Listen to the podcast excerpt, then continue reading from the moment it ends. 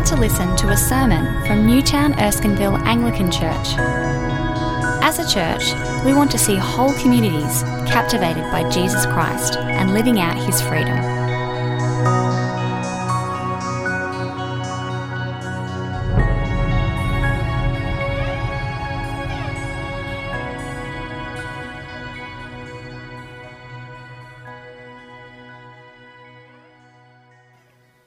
For who knows what is good for a person in life during the few and meaningless days they pass through like a shadow? Who can tell them what will happen under the sun after they are gone? A good name is better than fine perfume, and the day of death better than the day of birth. It is better to go to a house of mourning than to go to a house of feasting, for death is the destiny of everyone. The living should take this to heart. Frustration is better than laughter, because a sad face is good for the heart. The heart of the wise is in the house of mourning, but the heart of fools is in the house of pleasure. It is better to heed the rebuke of a wise person than to listen to the song of fools. Like the crackling of thorns under the pot, so is the laughter of fools. This too is meaningless. Extortion turns a wise person into a fool, and a bribe corrupts the heart. The end of a matter is, is better than its beginning, and patience is better than pride. Do not be quickly provoked in your spirit, for anger resides in the lap of fools. Do not say, Why were the old days better than these? For it is not wise to ask such questions. Wisdom, like an inheritance, is a good thing and benefits those who see the sun. Wisdom is a shelter as money is a shelter. But the advantage of knowledge is this wisdom preserves those who have it. Consider what God has done. Who can straighten what he has made crooked? When times are good, be happy. But when times are bad, consider this God has made the one as well as the other. Therefore, no one can discover anything about their future. In this meaningless life of mine, I have seen both of these the righteous perishing in their righteousness, and the wicked living long in their wickedness. Do not be over righteous, neither be over wise. Why destroy yourself? Do not be over wicked, and do not be a fool. Why die before your time? It is good to grasp the one and not to let go of the other. Whoever fears God will avoid all extremes. Wisdom makes one wise person more powerful than ten rulers in a city. Indeed, there is no one on earth who is righteous, no one who does what is right and never sins. Do not pay attention to every word people say, or you may hear your servant cursing you. For you know in your heart that many times you yourself have cursed others. All this I tested by wisdom, and I said, I am determined to be wise, but this was beyond me. Whatever exists is far off and, more, and most profound. Who can discover it? So I turned my mind to understanding, to investigate and to search out wisdom and the scheme of things, and to understand the stupidity of wickedness and the madness of folly. I find more bitter than death the woman who is a snare, whose heart is a trap, and whose hands are chains. The man who pleases God will escape her, but the sinner she will ensnare. Look, says the teacher, this is what I have discovered, adding one thing to another to discover the scheme of things. While I was still searching, but not, excuse me, but not finding, I found one upright man among a thousand, but not one upright woman among them all. This only have I found God created mankind upright, but they have gone in search of many schemes. This is the word of the Lord.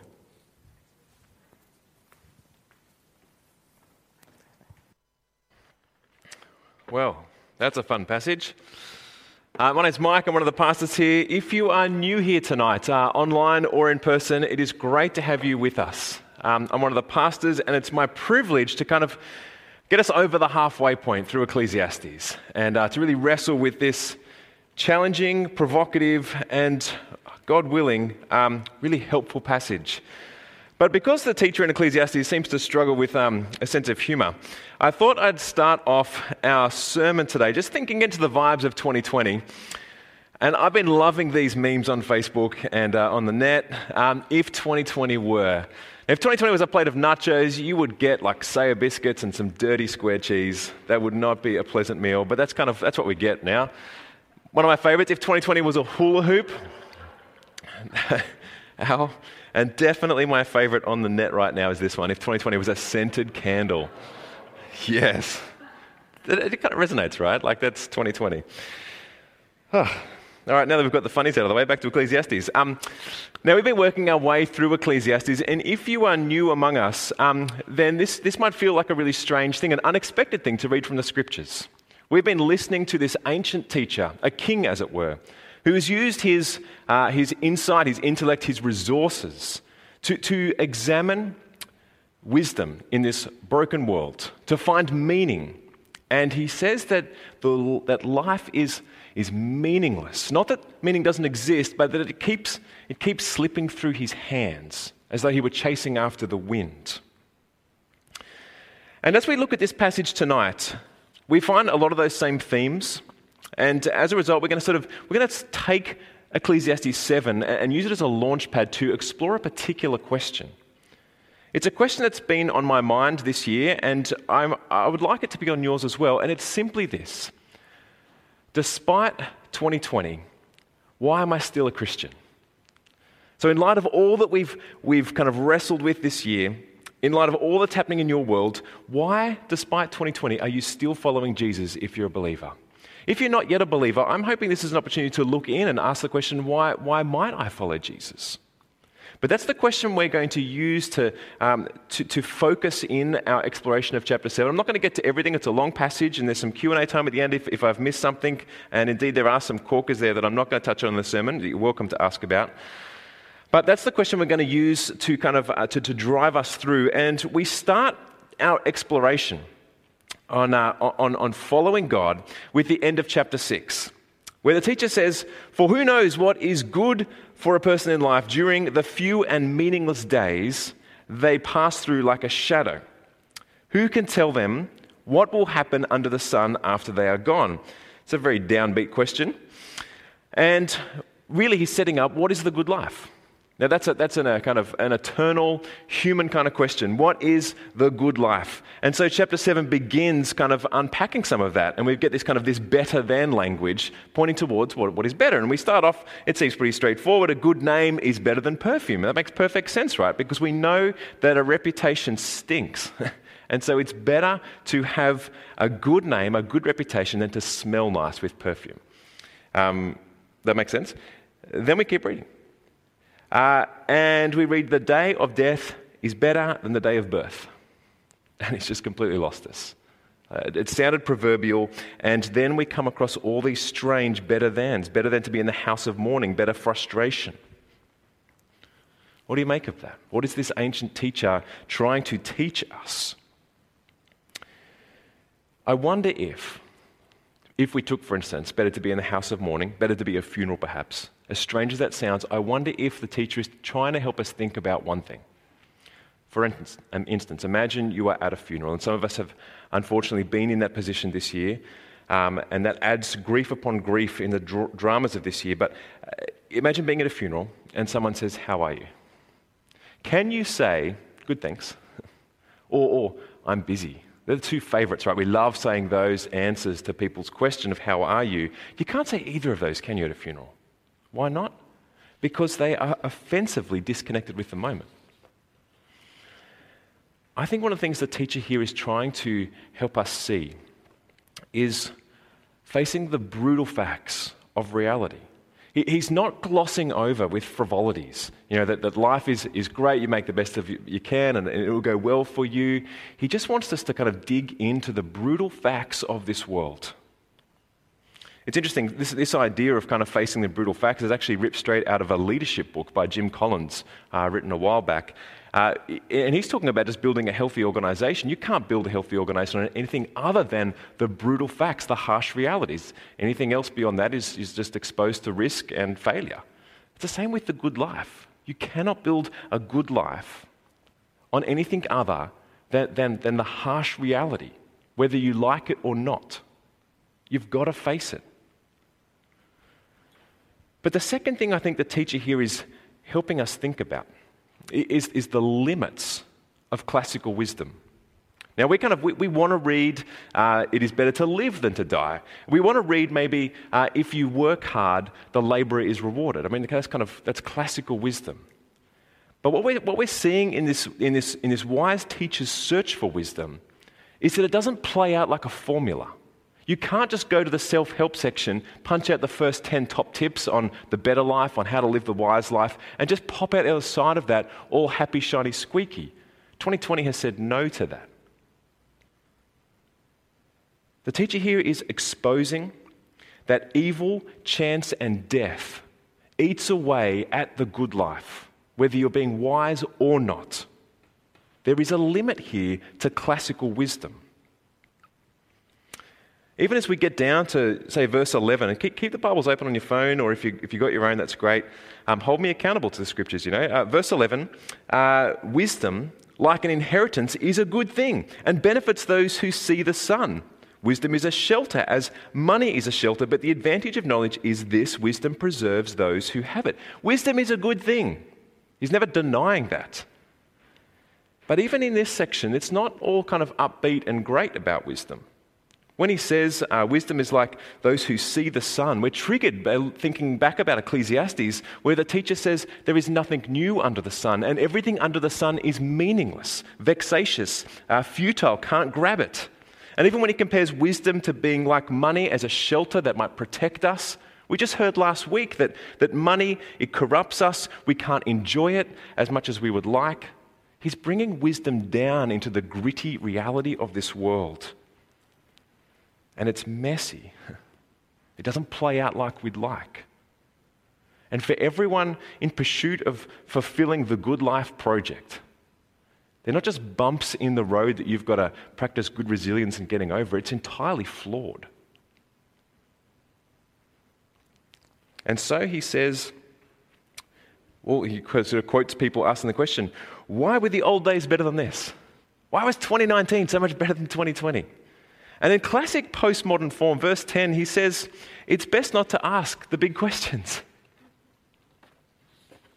So, why am I still a Christian? And I know you want me to say, because God gives me meaning, just to kind of give you the punchline. But it's, it's not simply opium for the masses here. It's not simply that in a, in, a, in, a, in a world of mess, God's my solid rock, and He absolutely is. But there's something more we need to wrestle with that the ecclesiastical teacher forces us to face. There's another brutal fact that we must press into if God is going to be the one who provides us meaning. And it comes in Verse 13 Is God good? Consider what God has done, he says. Who can straighten what he has made crooked? When times are good, be happy. When times are bad, consider this God has made the one as well as the other. Therefore, no one can discover anything about their future. What's he saying here? He's saying that we're not in control of our, of our future, and we're certainly not in control of the present, and therefore we don't know what the future holds. But the way he's got there is to say God is sovereign. He's over all of this. And He's sovereign over the mess as well. God has, has made things crooked, and He is in control of the good and the bad. He's kind of just opened up a massive Pandora's box here on the problem of evil, and then just keeps moving on. I feel like we need to stop for a moment here. I don't want to turn this sermon into a lecture, but the problem of evil is significant. Because if we don't, if we don't think about that for a moment, then it actually affects how we see God as good. How could He let 2020 happen? There's a bunch of philosophical answers to this. It's known as theodicies, a defense of God. Um, some people will say, well, it's, it, these, these suffering moments are about God refining us. You're like, okay, we can point to some passages in Scripture that speaks of that. You know, the refiner's fire. That's a good thing. But what I notice, say, for instance, even in the schoolyard, is that evil begets evil. A punch is replied with another punch. Evil sometimes brings the worst out in us, not simply refines us. Or perhaps maybe suffering is a necessary part of God's plan. So, God's plan to bring about good and love necessarily involves a contrast that is bad, that is evil. Yeah, is, is that going to be a sufficient answer for us to build our life upon of why there is suffering? What about maybe that the problem of evil is solved in looking at it being a cost of freedom? Now, this one's got a bit of purchase. We see that in the beginning, God created us in His image uh, uh, with the capacity to respond to His love in loving Him. And He gave us genuine freedom to respond to God. We abuse that freedom, and we continue to abuse that freedom, and it makes a complete mess of things. That's got some stuff to explore, except what about COVID? What about natural disasters? Each theodicy gives us something to explore in kind of in the way God might be and how he relates to the world. And yet none of them gift wrapped the kind of issue of suffering and makes it all nice and neat for us. Maybe that's one of the reasons the, the teacher here just sort of just moves right through. At very least, we could say the world is not as it was intended to be. God created the world good, and we've gone off in our own schemes. Now, I want to note here that the atheist doesn't get a clean run here either. So, by definition, they have to make the most of this with only the natural resources at hand. And they've got to create meaning, not just discover meaning, not just find meaning. They've got to create meaning from the injustices they have around them. It's a real mess, and you've got to make the best of it. It just is, is the naturalist's reply. And cobbling together the best of that is deeply dissatisfying. They don't get a clean run here either. But the Ecclesiastes writer, who's got no conclusion really, just opens up a can of worms and keeps moving on, has some kind of, his next move here is strange. We'll come back to the problem even in a sec, but his next move is strange. It's kind of this mediocre solution of moderation. Don't be overly wicked, he says. Uh, don't be overly righteous.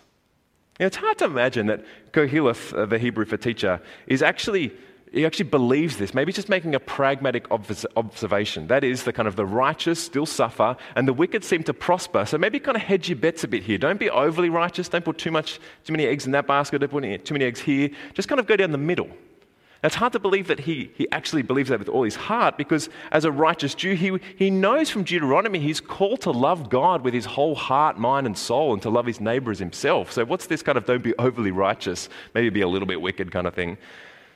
I think he's just making a pragmatic statement that it all seems messed up, so just kind of shoot down the middle. But that answer just doesn't cut it either.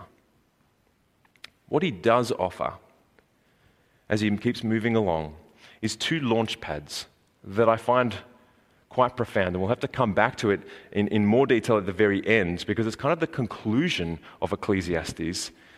But he says this in verse 18 Whoever fears God will avoid all extremes.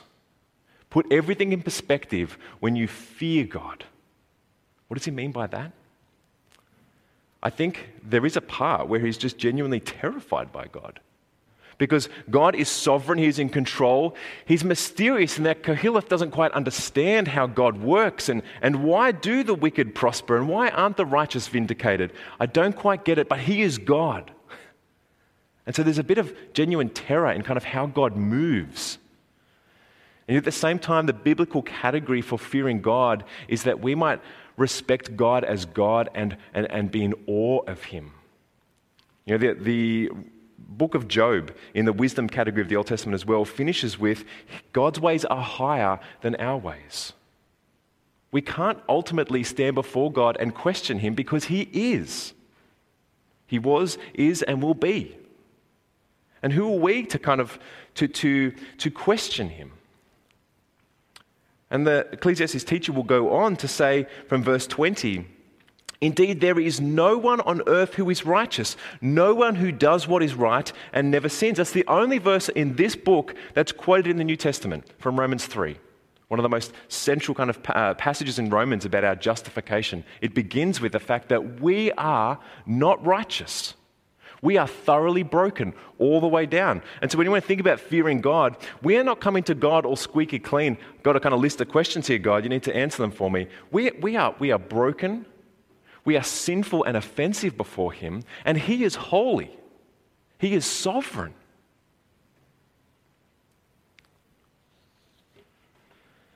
And the problem with our brokenness is it makes a mess of everything. Our glasses are cracked, our hearts are crooked. And there's this fascinating line here because the whole book here is about the project of pursuing wisdom, finding meaning. He says this in verse 23 I am determined to be wise, but this was beyond me. There's actually an, a, a kind of a humility here, a recognition that in his brokenness, he could not find what he was pursuing. The whole project was flawed because he is flawed. And so we get the conclusion at the end of the chapter that God created mankind upright, but they have gone in search of many schemes.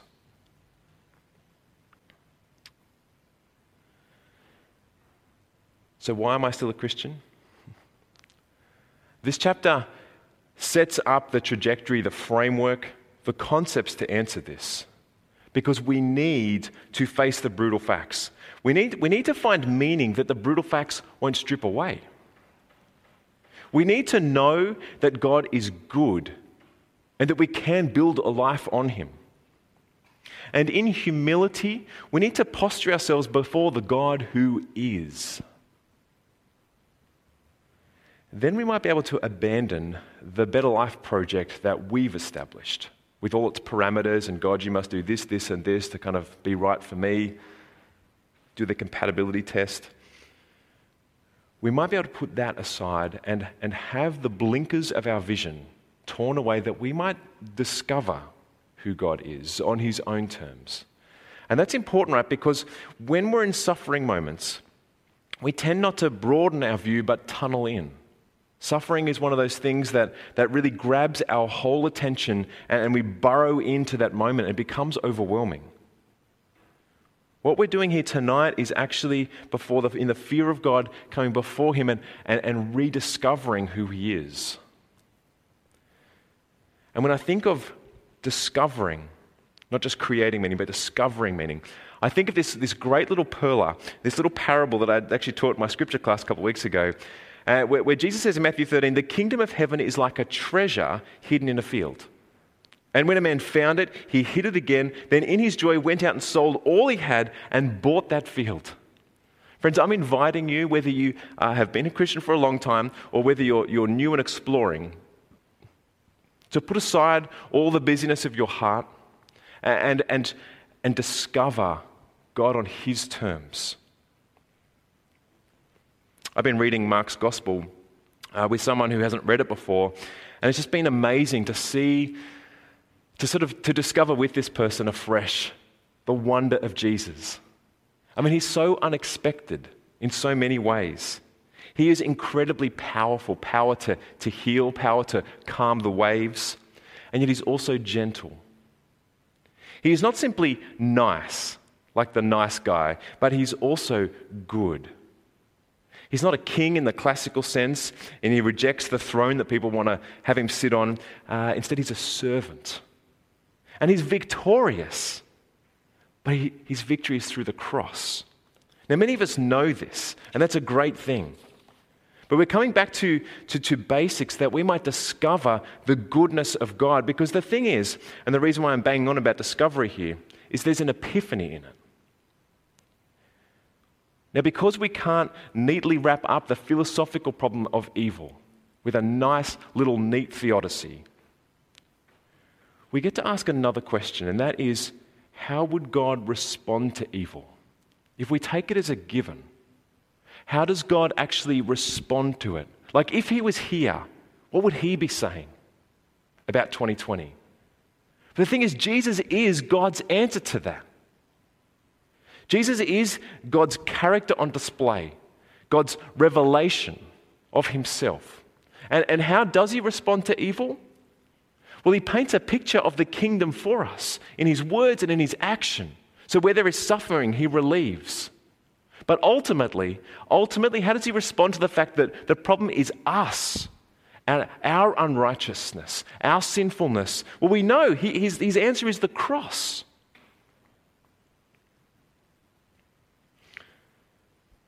The thing here is that the gospel of Jesus is not true because it's relevant to our good life project, but it's relevant to our search for meaning because it's true. Everything begins with the epiphany, with the discovery. Now, Jesus is undoubtedly the reason I'm still a Christian. No surprises there. I'm a pastor, I'm preaching here from the Bible. Jesus is the reason I'm a Christian. But as I've been reflecting on what Ecclesiastes is showing us and my own life in 2020, the, the meat of that answer, the actual meaning, the existential meaning for that for me, the reason why I'm still a Christian in 2020 is because Jesus allows me to face the brutality of this world and he gives me hope. And in those two things, he helps me, and I love this phrase, struggle well. He allows me to, to flourish in the desert, as it were, because I'm not playing by the rule book of 2020, but I'm living in it. Now, I know of no other worldview or way to hold together the ability to come to terms with suffering intimately, not just detach from it, uh, and to also press into real hope. Because it's totally not okay to gloss over the drama of brokenness. And it's also not okay to say that death is better than life. Jesus allows us to hold those two things in together. And so when we really are having a rough time in the middle of 2020, and I should say that in terms of human experience, 2020 isn't as bad as, as what's been on display throughout history. But whenever we're struggling uh, with a particular moment in time, Jesus enables us to acknowledge a few things. First of all, in humility, our own brokenness. I am surprised by how the evil out there brings out the evil in here. In humility, I get to explore that in the safety of grace. I get to open that up with Jesus. But, but secondly, Jesus helps me understand that this world really is broken, and so I shouldn't be surprised when things go sideways. I am not crushed when 2020 ruins my plans. A little bit, but not ultimately. He allows me to lament and grieve because he's actually acknowledging that this is how it is, but it's also not how it ought to be. Because he shows us that in this world, there is something better. And it's not just the house of mourning, it's not just frustration. Something better is the kingdom of Jesus. He allows me to be completely and utterly dissatisfied by the brokenness in this world because He has revealed to us something bigger and better and more glorious and more beautiful. And this hope and, and the justice and the renewal of all things is on display in Jesus, and now we're caught up in that. Now, I'll come back to how that plays out in a second. But as we think about how Jesus allows us to, to, uh, to, to own this moment of suffering, not just flee from it, but also to, to, to kind of hold out real hope, to hold those two things in tension that we might struggle well. Let's think about what happens if you don't hold those two things in tension. Like if your life is just about living in the moment. There's no meta kind of story. There's no real hope. It's just about living in the moment. Then what do you say in 2020? What have you got? Or likewise, if your Christian view uh, doesn't actually have much to say about the suffering moment, is all about free tickets to heaven, then what do you do to take another step forward in 2020? Jesus gives us the ability to hold both intention, and it's beautiful. It's hard. And as we think about the people in the room here, the community, the fellowship that we have, we're all kind of wrestling with that tension in different ways. So some of us are actually just overflowing with joy right now, like life is good and kind of, or they've found joy in their suffering even because they know Jesus is with them. Other people are really struggling with this suffering moment and are looking for kind of to press into more hope. But that's the privilege of sharing stories by being real with each other because we can be real with God and real with each other. And we get to actually play this out, this tension together. One of the things that's helped me to persevere well, to, to struggle well, is to, to go back to some biographies. I'm, I'm not, I'm, this is a new sort of thing for me. And as I was asking some people around me, what's, what's some good stories I can be reading uh, about how, how God's people have, have led through crisis, led through challenges, I got recommended this old book. And it's, and it's old. Like it's, you know, it's not something that it's just it's old like even smells old it's, it's, it's, it's not even on kindle but it's called Lest innocent blood be shed. And it's the story of, um, it's a biographical account of André Trocmé, who was a pastor in Le Chambon, harboring Jews in Nazi occupied France. Now, if you want to think about suffering, 2020 is weak compared to what, what this guy endured. But what struck me is that here is a pastor who knew everyone in his town and brought life to it with the word of God. And when, and when things went down, when, kind of, when the Nazis occupied France, what happened then was that the, the vision he was living out, the hope that he was living out, differed radically to what he was seeing around him. And what that meant for him is that he pressed into that hope, which also meant he would be pressing into suffering. Because the result of him harboring Jews was he ended up in a concentration camp. And there's one particular story that stood out to me is that the guards reflecting on kind of the usual somber, despairing tones of prisoners in a concentration camp. And yet one night, the night that André and a few other pastors and people from the church end up in this concentration camp, all of a sudden there is singing. there is singing in this place of despair. Why? Well, not out of some weird detachment of some kind of exercising of grand illusions. No, because they brought the hope of Jesus into the mess because that's how Jesus entered the mess to give us hope and to show us hope.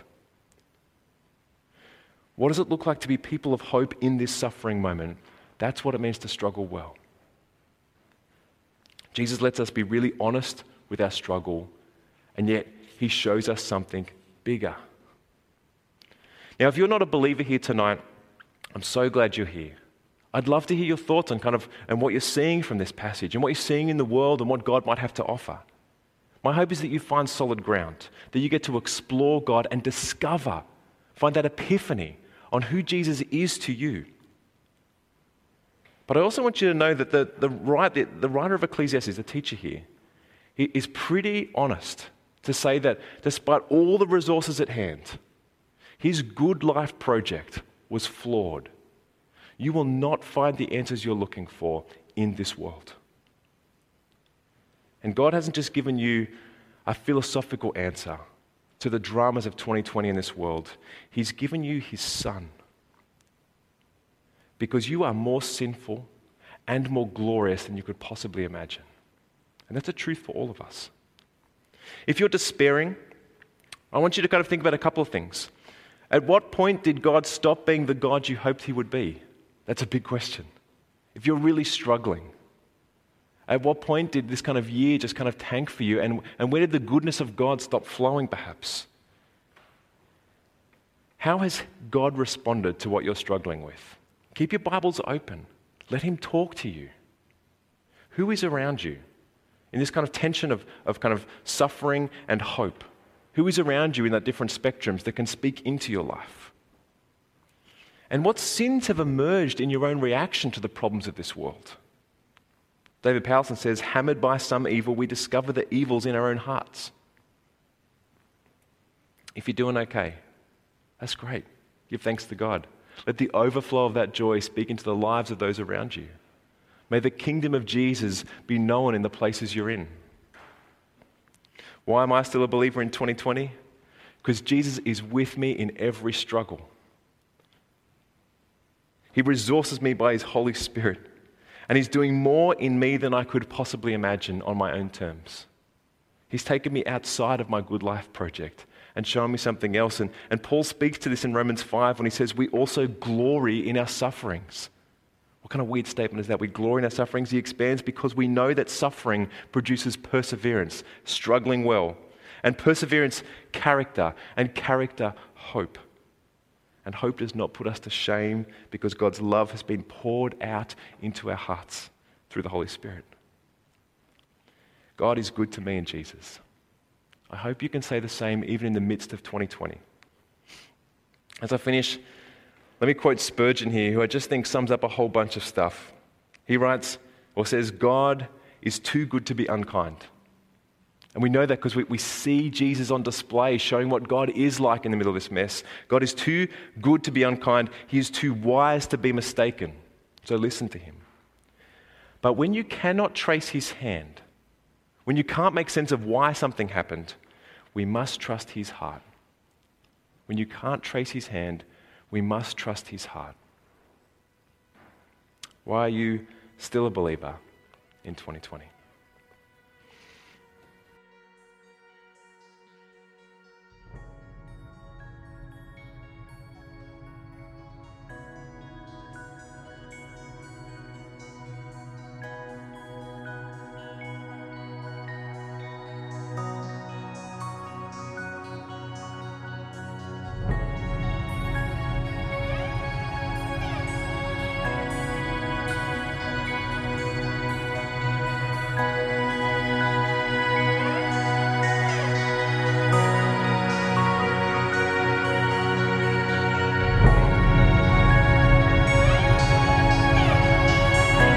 Listening to the Newtown Erskineville Anglican Church podcast. For more audio content and information about our church, please visit neac.com.au.